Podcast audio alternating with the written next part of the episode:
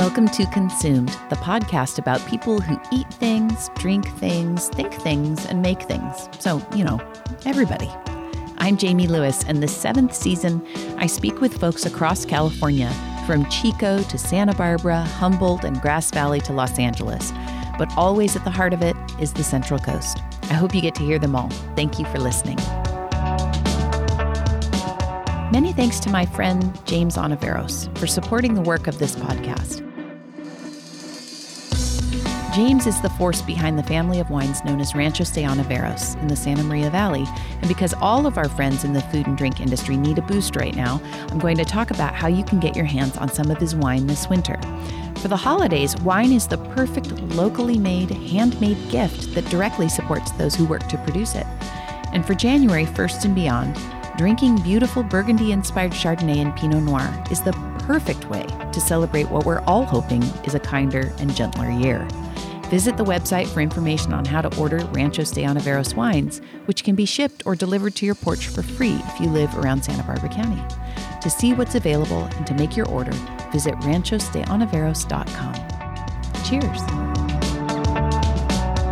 Consumed is also sponsored in part by Slow Life magazine, which has been sharing the stories of the San Luis Obispo community for over a decade. I write the food column for Slow Life, and most recently, I covered dishes made from ingredients that aren't always common here on the Central Coast. I'm considering writing about bao steamed buns for the next column, but what do you think? Hit me up on the contact page at letsgetconsumed.com with your ideas for what to cover next. And if you want Slow Life magazine delivered to your door every other month, visit slowlifemagazine.com.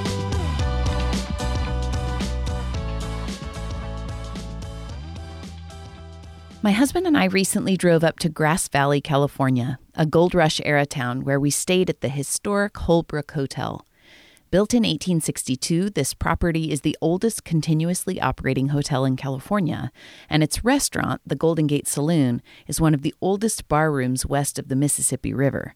I had the pleasure of sitting down with the restaurant's executive chef, Zachary Aaronholtz, to talk about his career and his work at the Holbrook. Chef Zachary has a passion for smoking meats, and he uses a big smoker that he and his dad built together, and it influences his menu at the hotel. We discussed the difference between Californians and Midwesterners, and we specifically look at the pork tenderloin sandwich, a dish that's a really, really big deal in the Midwest and beyond. Here's my talk with Chef Zachary Aaronholtz. Zachary Aaronholtz, Chef Zachary Aaronholtz. It's so great to have you on Consumed. Thanks. It's nice to be here. Yeah. Um, so my husband and I drove up, drove up yesterday and uh, from San Luis Obispo. It was like five and a half hours, and we had never been to Grass Valley before. And this is the most incredible, historic mining town, just with the cutest downtown ever. How'd you wind up here? Um, well, I've been in the Northern California area here for about 12 years. Okay. Um, uh, after I was in culinary school, I was working in Napa uh, for about 10 years. Um, and my wife and I uh, had been looking to move just out of the Napa area. It was just getting a little congested for us, a little overgrown. And um, interesting story her brother and his wife got married in Nevada City uh, at Miners Foundry. So she had been kind of known the area a little bit and we'd been kind of looking and it just the stars kind of aligned for us to make the move up here and so we just kind of jumped jumped on the opportunity when it came uh, and we love it we're so happy and excited to be here Right. still Yeah, So- I could see why. Yeah. Totally. Especially if you can find work here, I think. Because it is pretty small and it is quaint. it is sure yeah Um, and so we're sitting at the Holbrook Hotel, which has just been renovated after what sounds like kind of a long renovation, right? About 18 months, yeah. They've been working hard for a while to get this place beautiful, Mm-hmm. really. And I think that's the best word you can use to describe it. It's so beautiful. Absolutely gorgeous through and through. Yeah. So- did you work here before the renovation? Uh, just briefly, just after the property was bought, um, I was about the time that I had moved here. Um, and I basically, like I said, moved up here uh, on on a little bit of a whim. Uh, I didn't have a job when I moved here, and um, I was lucky enough to get hired just shortly after the property had exchanged hands, and I was lucky enough that they uh, felt to keep me on through the whole transition period and the the renovation and everything. So. So, how would you describe? I was asking somebody at the bar this last night. How would you describe how the hotel felt and looked before? I had never been here before. I've only seen it like this. Um, well, it still had the the historical kind of aspect feel to it, but it definitely had a very rundown, unkempt sort of feel to it. It, it I would say that it felt 50 years overdue for a renovation. Yeah. Uh, easily. You know, this is a 170 year old building, and the last major renovation was who knows when. Yeah. And it had been needing it for a long time. And um, it's been done justice to the. it for sure has. yeah.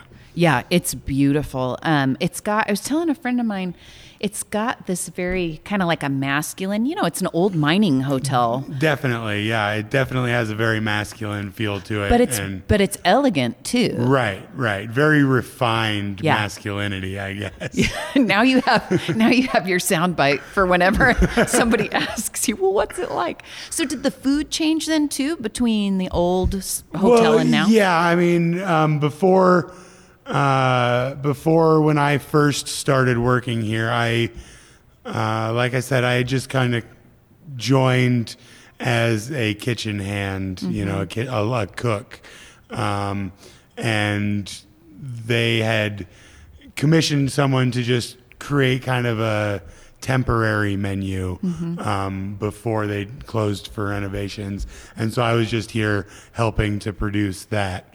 Um, and now that we've relaunched, you know, I've spent the last year and a half while it's been under renovation, I've spent that time researching, writing recipes, uh, all all the things that go along with that, with building out a menu deserving of this hotel. What So- has over the past 18 months what has excited you? What do you feel like is a good fit or an anchor for your menu? I would say number one, kind of a barbecue smoke focus, but then with that, um, as much as I can to kind of bring the roots of California into it. Also, we talk a lot about uh, Californio cuisine, which is related to the mission settlers. Uh, so there's a lot of Mexican, Spanish kind of influence in that style of food.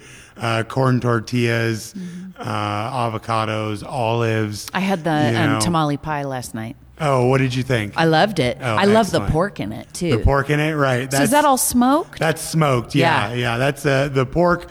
Just alone for that is a several day process. I believe it. And you know, I got to say, we were very encouraged when we walked up from the parking lot up through the back. Huge smoker, just pumping away. I, I built that. you did? I did. Yeah, my dad and I built it together as kind of a father son sort of project. Tell me about that. Tell me where does the smoking thing come from?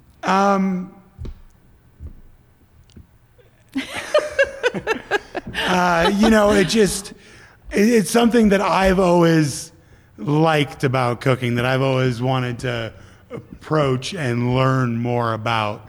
Um, it's a it's very much uh, it takes time, uh, you know, not just a slow, low cooking process, but then there's also days of prep time, whether it's curing or brining the meat, and then you need to hang the meat and let it get dried just slightly so the smoke actually sticks to it so it absorbs that smoke flavor. Um, I've just always kind of been very interested in it. When I was in Napa, we had just a kind of a small refrigerator sized electric is called a Cookshack, basically smoker. Um, and I had done a lot of research th- through this time that we were off, and from what I had found, to really impart the flavor that we really wanted, I needed to just kind of move a step beyond that to having what what the barbecue world they refer to as kind of a stick burner. What does that mean? Oh, like a, a place for the sticks to burn. Well, yes, you're burning you're burning sticks of firewood. Got it. Whereas uh, what I had used before, you would have just a little tiny metal box where you would fill with wood chips, and that would be heated by an electric element, and that would release the smoke.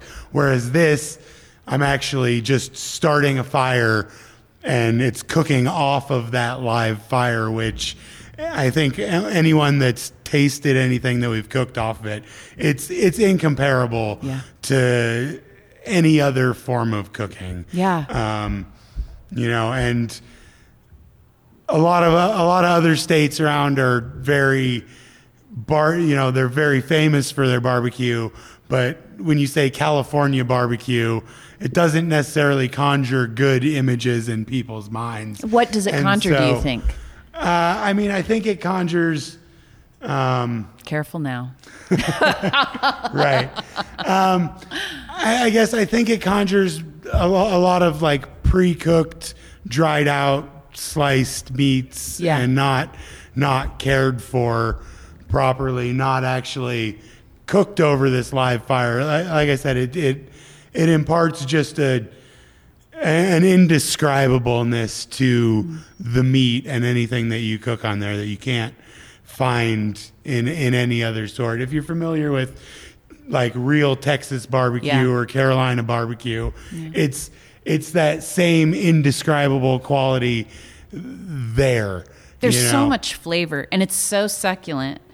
I- agree. I was in Austin uh, 18 months ago, and the brisket. I mean, you just don't. There's Right, nothing quite right, like it. Right. There's nothing quite like it, and I mean that's what I, that's what I'm trying to capture at least a little bit Mm-hmm. and bring it to to the Holbrook here. Um, that same in, indescribableness of you know you don't know when you're eating it you don't necessarily know why this Mm-hmm. brisket that you get in Austin is so much better than anything that you get anywhere else Mm-hmm. you know but i'm trying to figure figure out what it is that make it and the live fire of the stick burner is definitely a big part Yeah. you know I don't know much about smoking meats. I've never done it myself. Right. And you here, you just built one Right. with your dad. Um, so it's probably pretty young, right? This this smoker we saw. yeah I, I pretty much finished it about a year ago Okay. so um, You're like getting the hang of this getting particular well just thing. getting the the the smoker built you know and getting it to a usable state and i've had some time to practice on it but um, i'm still day in and day out learning the ins and outs of actually using it you know sure, yeah. uh, controlling the temperature how it likes to burn um, there's definitely a, a technique to building your fire and cooking on the fire. You know, if your fire is smoldering and really smoking too much, you're not going to have a good quality to the meat. The fire actually needs to be burning, and when it's burning correctly, it doesn't seem to produce that much smoke. Uh, it burn. It should be burning fairly clean. It shouldn't be billowing smoke out like we've all seen, like a campfire, you just can't get away right, from the smoke. Exactly. Yeah. A campfire where the wood's not seasoned correctly, uh, and it's just billowing, stinky smoke in every direction. But when you have a campfire that's burning hot, burning well, the smoke all just goes straight up and goes away, and you don't hardly notice it. It's a similar kind of concept where uh, you want your fire to really be burning hot Mm-hmm. and well to impart good flavor onto the meat. Yeah. So.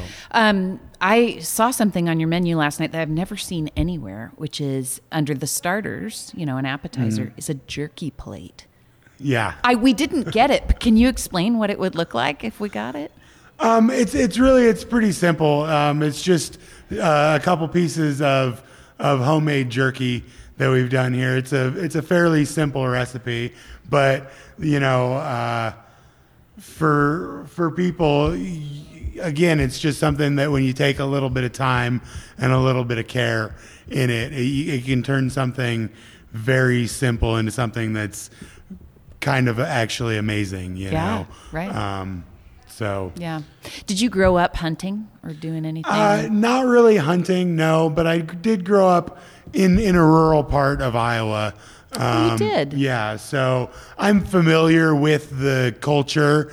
Um, I would say more just kind of farm boy, you know, even though I was really young when we actually moved off the farm. I had lots of friends that still lived on farms, and we'd go and drive trucks around starting at 10, 12 years old. We're driving farm trucks around. We're talking like row crops or or like dairy? corn, or- soybeans mostly. Yeah. yeah. You know, um, I had some friends, and they did have pigs and cattle also, but mostly, mostly corn and soybeans. So how does a, a kid growing up on a farm wind up out in California? it's it's it's interesting. Um, you know, I think for some for some what of me, cooking's always kind of been part part of me.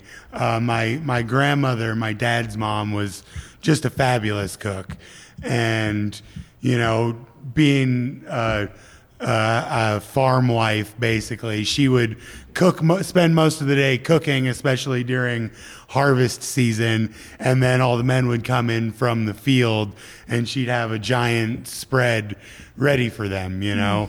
Um, and so that's a big part of my memories growing up is her food.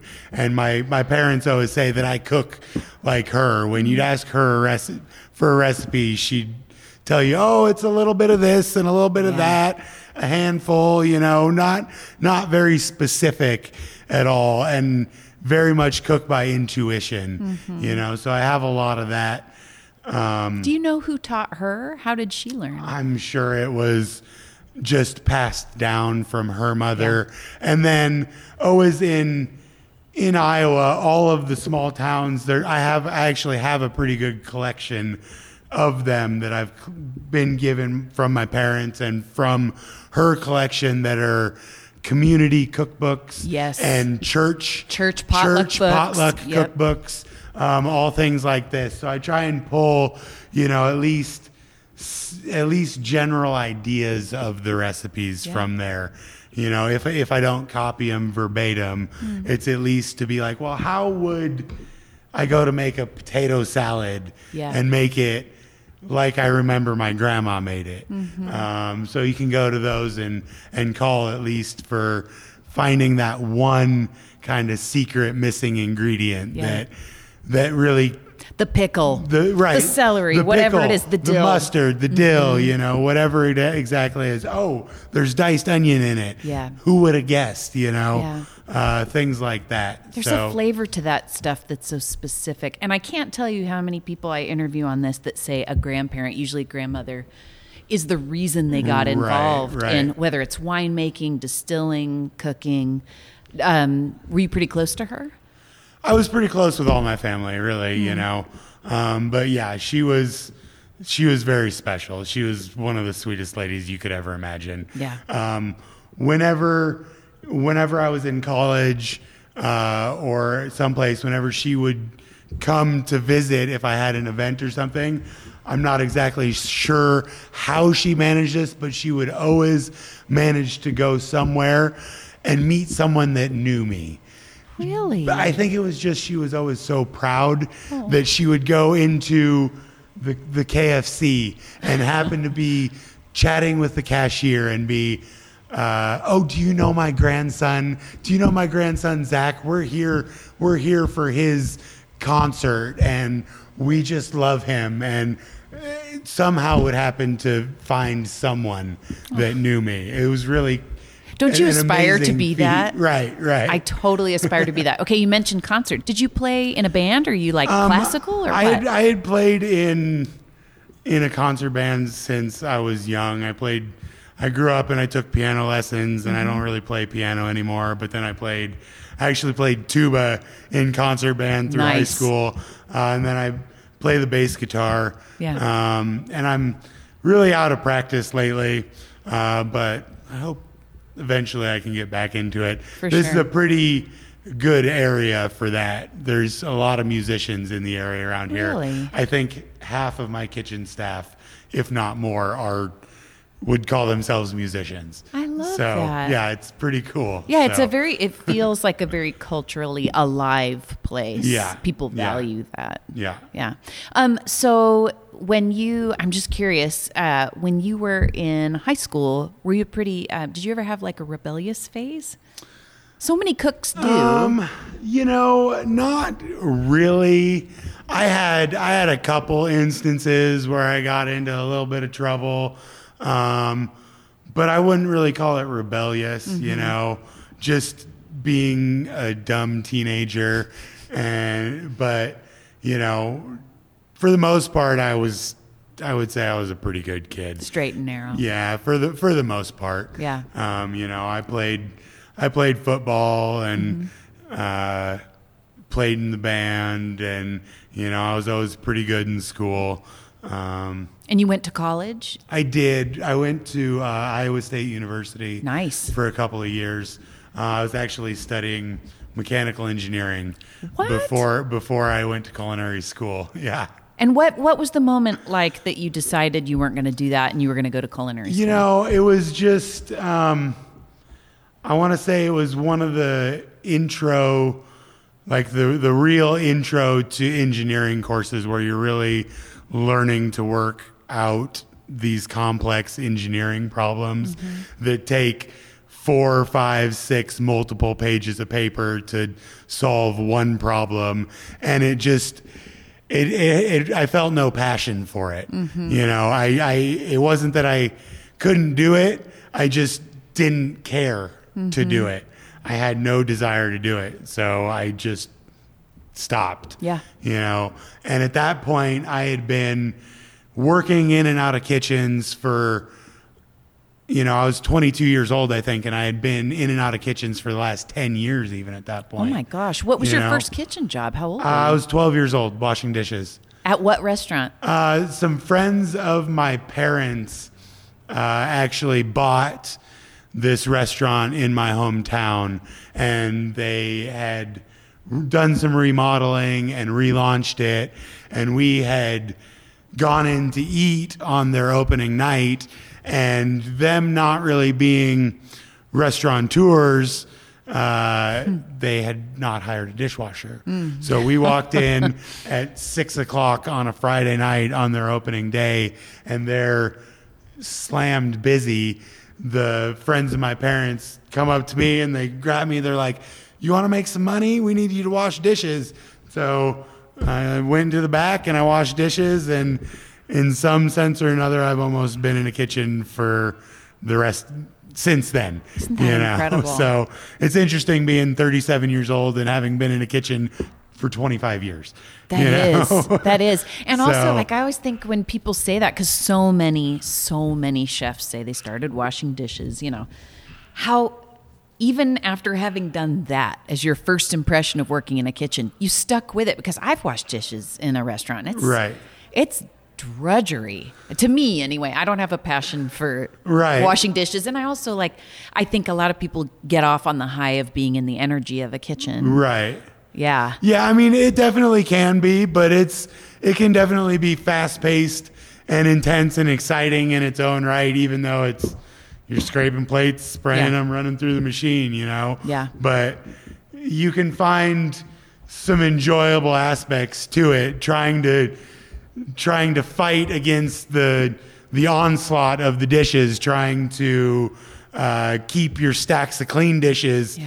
very neat and organized. You know, um, organization is such a huge part of being successful in the kitchen, and it kind of can start in the dish pit there. You know, so That's a great point. I've heard from other chefs that working clean is a constant. It's like it's like creating order out of chaos It, it, definitely is, and it's a constant battle. I mean, and especially I'm going through it right now, Mm-hmm. just with just being open, only really being in this kitchen for a matter of weeks at this point. Yeah. Uh, I have some some of my staff is pretty talented and has decent experience in the kitchen, but then some of my staff is pretty green and Mm-hmm. doesn't have much and teaching them how to work properly. I mean, it's a it's a battle constantly, but Yeah. you know, we'll we'll get there. You will, and it's trial and error so much Oh, of the sure, time. sure. Like everything, yeah. Yeah. Um, so you said that you made a decision to leave mechanical engineering. So were you just like, I've been in kitchens for so long, I'm going to go to culinary school? Uh, Pretty much, yeah. Um, I, at the time when I when I decided to to leave Iowa State, I I had a couple of really interesting jobs that I really liked. Uh, the one job that I had was actually working at a Eurocart, Really? uh, which was in Campus Town in Ames, Iowa. Um, it's semi famous. Um, they've been featured in write ups in magazines uh, just for the intensity that that particular Euro stands holds. You know, it was it was a lot of fun. It was really intense. You'd be working uh, very late night hours, which, if I'm going to be honest, contributed to part of my not having success in school, working until three, four o'clock in the morning. oh my gosh, because it was like Um, people partiers right, and bars right, empty. But it was it was so much fun because we'd be sitting there working on a Friday night and 1.30, 2 o'clock in the morning when the bars would let out, we would have a line 80 to 100 plus people deep and there's music blaring. It's loud on a Friday night before a big football game. We'd have the marching band playing right before Fun. us blaring. You're trying to scream at your at your guests. Uh, intense. Probably one of my fondest memories of being there. One of the funnest jobs I've ever really had. That's and the most intense, really, at the same time. Yeah. Um, so I was working there, and then I, on the flip side of it, I was working at this place uh, called the Cafe, and that's just what they go by, and it's in Ames, Iowa, also, uh, and they were kind of the north edge of town, and they were one of the nicer restaurants in town. They had a full bakery. Um, they had breakfast, lunch, dinner service, all house made breads, house made pastries, catered cakes and weddings and everything very seasonal at the whim of the chef menu. Um, and by far it was nicer than any place that I had ever worked at. Um, and it was kind of the place that opened my eyes to cooking being more than just a side gig to where it made it seem like it was something that I could dive into and be successful as a profession, as a chef, you know. Um, so it was really inspiring for me. And so I was there, and then I actually went to uh, culinary school in Minneapolis Oh, you did? uh, at Le Cordon Bleu Yeah. before they became kind of a defunct uh, state that they're in now. Yeah, Um, that's interesting you say that because it does feel like it really used to mean like it was this very Right. I don't want to get myself in trouble or you, but it does I don't know what it is, but something changed, didn't it? It did. They were. They definitely operated as a for-profit Yeah. school, Uh-huh. and I know that the regulations for those, I believe, became a lot tougher. Mm-hmm. And I think instead of falling in line with the regulations, they just decided to close a lot of their campuses. Yeah, you yeah. know, so. Was it a good education for you? You know, it really was. Um, I don't believe that I would be here where I am today without having gone through culinary school. Mm-hmm. You know, it was intense. It was a, a, a lot of time and a lot of money invested, but Mm-hmm. I feel that it paid off. Did you have to pick Yeah. a focus while you were there? No, not Okay. really. It was it, it was basically a year long program, Mm-hmm. uh, seven eight hours a day, Yeah. uh, five days a week in the kitchen with a three month internship at the end of it. Where did you do your internship? Uh, I was at Hurley's in Yountville. oh, okay. right. Oh, lovely. So you went all the way over to California. I did. I Okay. did. Yeah. I um, Minneapolis was just not for me. Yeah. Um, part of it was the big city. Um, And I'm, it is I'm a big just, city. I'm just more of a small town kind of guy at heart, Mm-hmm. um, and so it was just a little too much for me and that, and I just just personally it just didn't click for me. Yeah. So I knew that I wanted to go somewhere other than Minneapolis when I left. And I was one of the top students in my class, so I kind of had a choice of where I wanted to go. Um, and Napa seemed very appealing to me. Yeah. Uh, California seemed this strange, neat, unknown. Uh, I grew up grew up in the Midwest with harsh winters for you know 24 years of my life at that point. Uh, and it seemed like an idea to get out Mm-hmm. and see what it was like here. And I've ever since I've been in California, I've never once really questioned leaving. I want to take a minute to tell you a little bit about one of my sponsors. SLO Food Co op's mission is to empower health and well being in the community by providing quality products and exceptional customer service. Community owned SLO Food Co op buys from local producers, ensuring they offer their customers real and sustainable food. SLO Food Co op is your friendly neighborhood grocer, maintaining non GMO standards and environmentally sustainable packaging. You can find SLO's only community owned grocery store on their website at slofood.coop and visit the SLO Food Co op in store at 2494 Victoria Avenue in San Luis Obispo, California. How do Californians compare to Iowans? Is there, do you have any comparisons? You know, um, Midwesterners are a different sort of breed. You know, they're they're a very outgoing, over the top, nice s- group of people, um, and some of that comes from when you're in some of the smaller towns. It, it's everybody knows everybody, but at the same time, Californians are great bunches of people also. Uh, there's differences, sure, but I wouldn't say either group is a, a better group of people than the other, you no, no, know, no. or anything like that. I'd say they're both, they're people are good people Yeah. wherever you go. For you sure, know? and I totally you know, agree. So, um, It's funny that you say everybody knows everybody in small towns in Iowa because literally this morning we're sitting in the cafe across the street, which is very good, by the way. Um, The Brewbake. Brewbakers? Yes. Yeah, yeah. And um, every single person who came in, they all knew him by name, and we thought, right, gosh, that's appealing. Right. There's Yeah, something so appealing This, this town definitely has that feel to it. Yes. you know, um, that's intriguing. I like it. You know, um, I'm still new enough to the town where I don't feel everyone knows me. Twelve years. Well, but not not in Grass Valley here. Oh, where were you for twelve? I was in, I was in Napa for about ten years. Gotcha. So you're Right. just a couple. I, years I'm here. only about two years in Grass Valley here. Okay. I think feeling like a local doesn't happen till three years or more. Yeah, I could see that. Mm-hmm. I imagine with this relaunch of the hotel and just the excitement and the buzz in the town, Mm-hmm. I will probably become more well known very quickly. Yeah. Yeah. Yeah. Well, and So- also being a chef, especially an executive chef, is such an all or nothing job. It feels like you probably don't.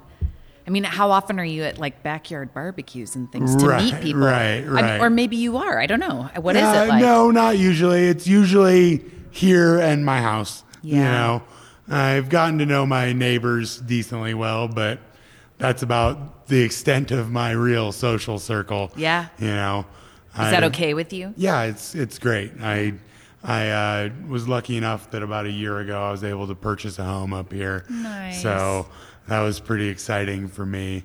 Um, Totally. Yeah, And, how'd, and- how'd you meet your wife? Um, She actually, it's a funny story. Uh, she's a nurse and she works at Sutter Auburn Faith. Um, and we had actually met while she was working at the uh, the hospital in Napa because when she was going through nursing school, she was waitressing at uh, a restaurant in Napa called Fume. um, and that was basically what she did to put herself through nursing school a little bit. Um, and fast forward about six, seven years down the road, she was full time nursing and was looking to just pick up a little side job. And the owner of the restaurant that I was the chef at at the time uh, had been her manager at Fume. So she basically approached Justin and had asked if she could pick up a shift or 2 Um, and so we had kind of initially met through there and weird things. And it was actually somehow six months after she no longer worked there, we had seen each other at an event and one thing led Oh, to hey. another one thing led to another and a year later we were married you Oh, know? So, awesome. yeah Awesome. So she gets the restaurant thing. She does Too. she does she's Okay. familiar with it Yeah. so she had um, spent a lot of time in uh, in her 20s uh, in restaurants she had lived in portland for five or six years and had bartended and worked up there in restaurants and worked at the heathman hotel there Mm-hmm. and you know so she's she's very familiar with it That So- makes me wonder. Do you have you worked at other hotel properties for, um, in kitchens? Uh, I have, yeah. So after I did my internship at Hurley's, uh, I worked at Calistoga Ranch, which is uh, under the O- the Auberge Resorts kind of umbrella in in Napa Valley, which I'm not even sure if it's there anymore with this last round of I fires. I think that Totally. it, I think that it was unfortunately a victim, um, which is a shame. It was just a wondrous property. Um, these amazing little bungalows, and you know, unfortunately, with all the the unfortunate fires that we've been having, I think that it's no longer around. yeah. Um, Did you guys get hit here pretty badly, Grass Valley? You know, not since I've been Okay, here. that's good, 'cause I know- So I think a couple years previous, like maybe five years ago, I think they might have had Hmm. some close ones that ran through here, Mm-hmm. but um, nothing extremely Okay, bad that's good. here. Yeah. Um, I stayed at the Meadowood in Napa. I was Right. there for a conference and just it was so beautiful. And I was so heartbroken to hear that the Right. fire was like right up at their back door, Right. and maybe went further. That's as much as I know. But um, I think that it, it's gone also now. get out of here! Yeah. I mean, one of the most beloved properties. Right. Okay, pour a little champagne on the ground Right, for our homies. right. Um, but as far as working in hotels versus like freestanding restaurants, is there any difference for you in the kitchen? I mean, there is, you know, hotels have a lot more quirks to them, I would say, than um, than a freestanding restaurant does. You know, you have people basically living in your restaurant, you know. Um, so with, with a restaurant, you can really choose your your meal periods a little more Yes. uh, effectively or sele- selectively, I guess. You can choose to be only open for dinner or only lunch and dinner, whereas I feel with a hotel, you know, you need to provide all three dining periods for your guest, plus maybe kind of mid snack periods, Right, happy and, hour, and even like a late night sort of option Yeah. if your guest's been out on the town all day and they come back to their room late, you still need to be ready for for them, you know, uh, because without the guest, what Yeah. are we, you Yeah. know? So you just have to really anticipate a lot more. You know, you have to anticipate what your guests' needs will be and be prepared for it. You yeah. know, and have things prepped and ready at all times for any Right. permutation Right, of your right, menu. right? Yeah. you know and then um, obviously with uh, with them we want to have breakfast you have to have breakfast Yeah. ready for them and breakfast to me can be one of the most difficult dining periods just because everything is very fast paced Yeah. you know Um, and everyone's particular about their breakfast, you know. Everybody wants their eggs cooked a certain way. Everybody wants their their bacon cooked a certain way, whether whether you like it crispy or whether you like it a little bit more on the Floppy. the, the floppy side, Yeah. right? You know, uh, I have every- to cook bacon for a floppy bacon lover, and it's not. well, that's it's not what I would that's that's me. Oh. that's me for sure. Um, I know you can't see me, but my father-in-law he always says I like my bacon to curl over, Oh, not boy. not to stand straight up. You know. You well, and you if being a smoked meat guy, that must be. I mean, you must be very particular, I'm sure, about the flavor and about the texture and Right. I mean, the, the easiest way to solve that is to make your own bacon. You know? Sure, sure. we have the we have the rig to do it. Might really as do. well. So Yeah. you know. But like I said, um, and it's understandable. People, they're just it, breakfast is a very particular meal for people. Mm-hmm. Um, so you just have to be prepared again for it and and anticipate it. But it can be one of the more challenging periods because of that. Yeah. Yeah. Yeah. Um, tell me about a time that you were in a kitchen, whether your own or somebody else's, and everything was going wrong. Um, probably one of the toughest times that comes to memory um, readily was when I was in Napa and I was just a sous chef uh, at the time at this Italian restaurant. Um, and the chef had taken off the week or two weeks before Christmas, which number one, I learned from that experience that's not a time where chef gets to take off. No. Um, but he had taken off that time, and we had just had day after day after day of just maxing out our guest count. Um, and it comes to be, I think it was the 23rd of December. I, I don't know why that's the date that rings in my head, but I'm almost, I would bet dollars to donuts that, that that's the day that it was.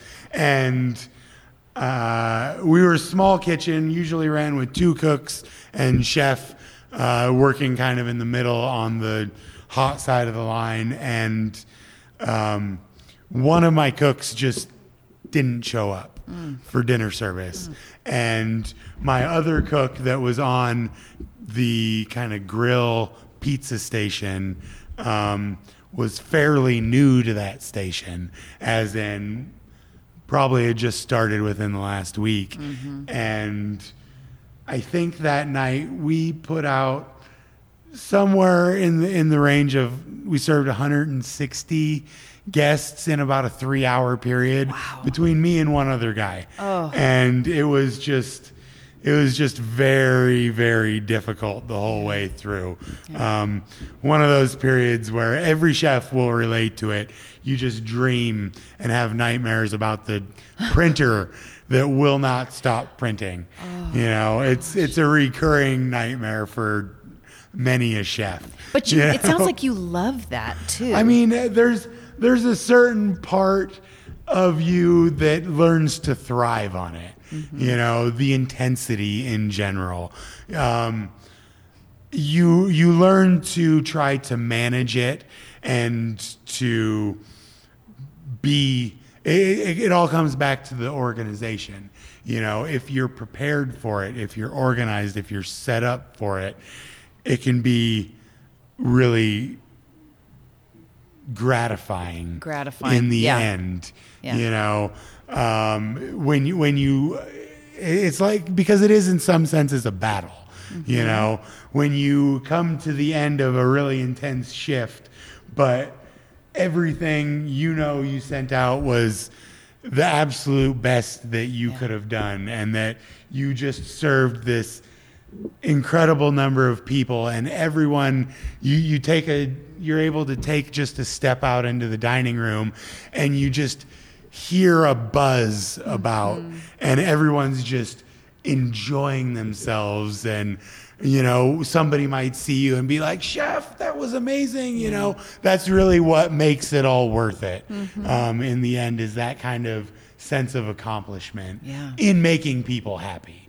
Totally. you know that's really what it comes down to um, is that as hard as you work and as intense and as it can be and as and as hard as it can be on you to fight through that the trenches um, the satisfaction that you can produce in somebody it, there's there's no other feeling Yeah. you can feel beat down and it and think that you maybe can't feel or step any lower because you just went through an incredibly intense and difficult service and you can have one guest come up to you and tell you how amazing everything was, how they loved this one particular thing, or you know how it was the best cooked steak that they've ever had. It mm-hmm. doesn't matter. Mm-hmm. That one satisfied person that really feels they need to express it to you can completely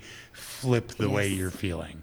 Totally. You know, completely fill you with that joy, which is what you kind of strive for, For a sure. little bit. Do you have a greatest hit? Something that you make that just is like the thing that everybody loves, whether you love it or not? I know that's a love hate thing Um, sometimes. You know, I don't know if I do. Mm-hmm. Um, I guess I guess maybe the one thing that I could say is just because I've carried it over with me through the years is probably my gnocchi.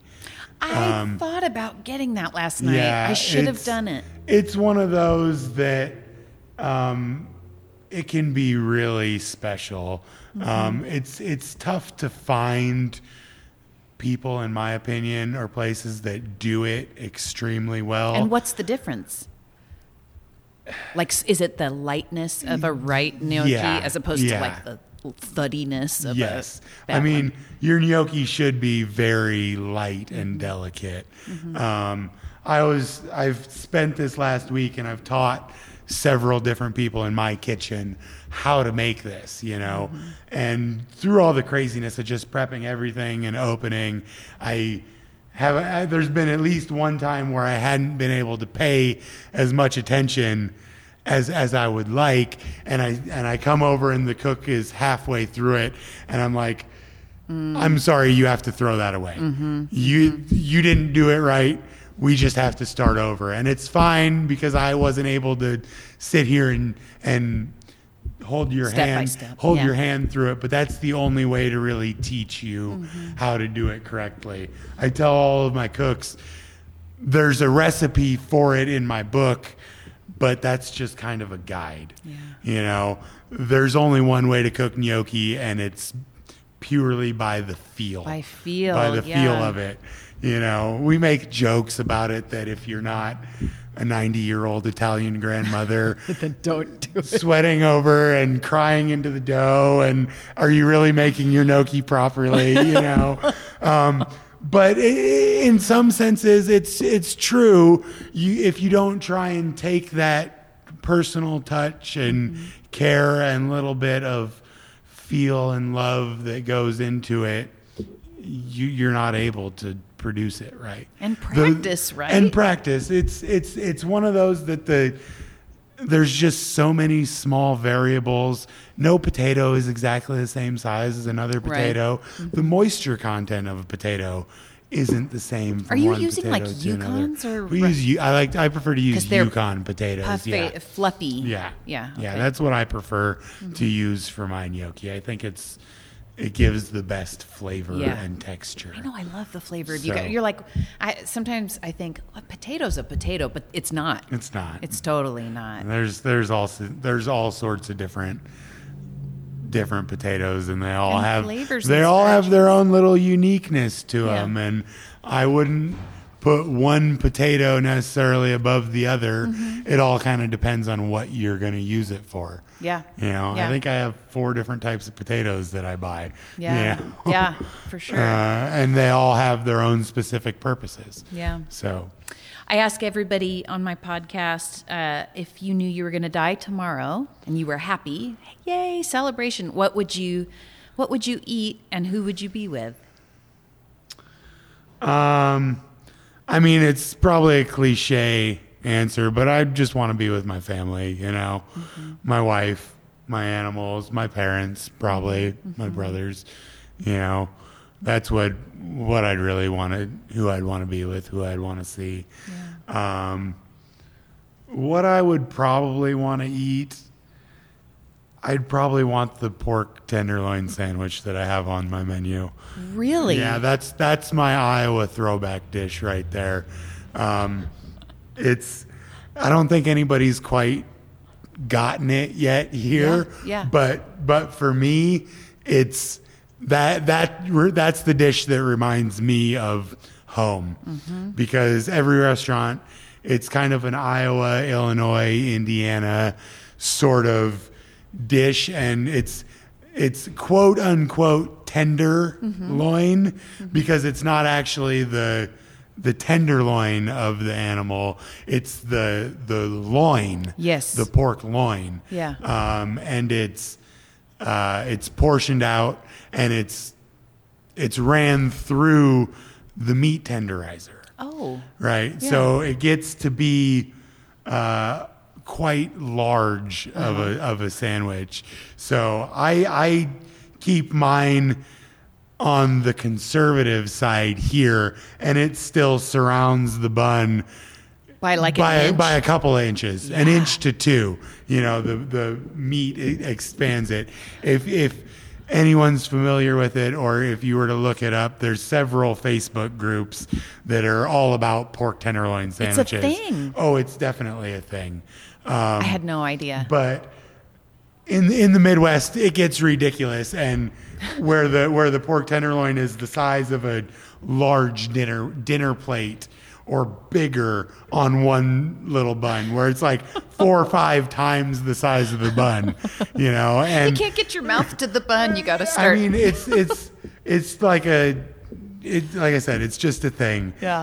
Um, so I try to be a little bit on the conservative side Yeah. here, and even then, every time I make one for someone that's never seen it before, they're like, "Oh, chef, I think you could cut down the portion size on that a little bit." I'm like.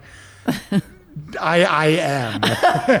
I am cutting down the portion size on it. You you just you're just not familiar. You know? I gotta try that. You know, and it's and it's one of those too. I keep it on the menu and I keep it mayonnaise, mustard, pickles, Mm-hmm. and sliced onion because it's a there it, there it's one of those things that's it's there's purists about it. Sure. You know, they're like, no, no, no. There's only certain ingredients that go on the pork tenderloin sandwich. If Yeah. you put something other than that on, you're you're wrong. You You're- and you're going So- to hell. And I'm not I'm not that intense about it. You know, I'm not gonna tell people they can't have what they want on it. Yeah. You know, I'm here to make people happy, you mm-hmm. know, and so, but as I put it on the menu, if you order it off the menu, it only comes with those ingredients Love it. just to put it in that little bit of purist sort of pork tenderloin mindset. If you know, you know. Yeah. If you know, you know. Yep. Right.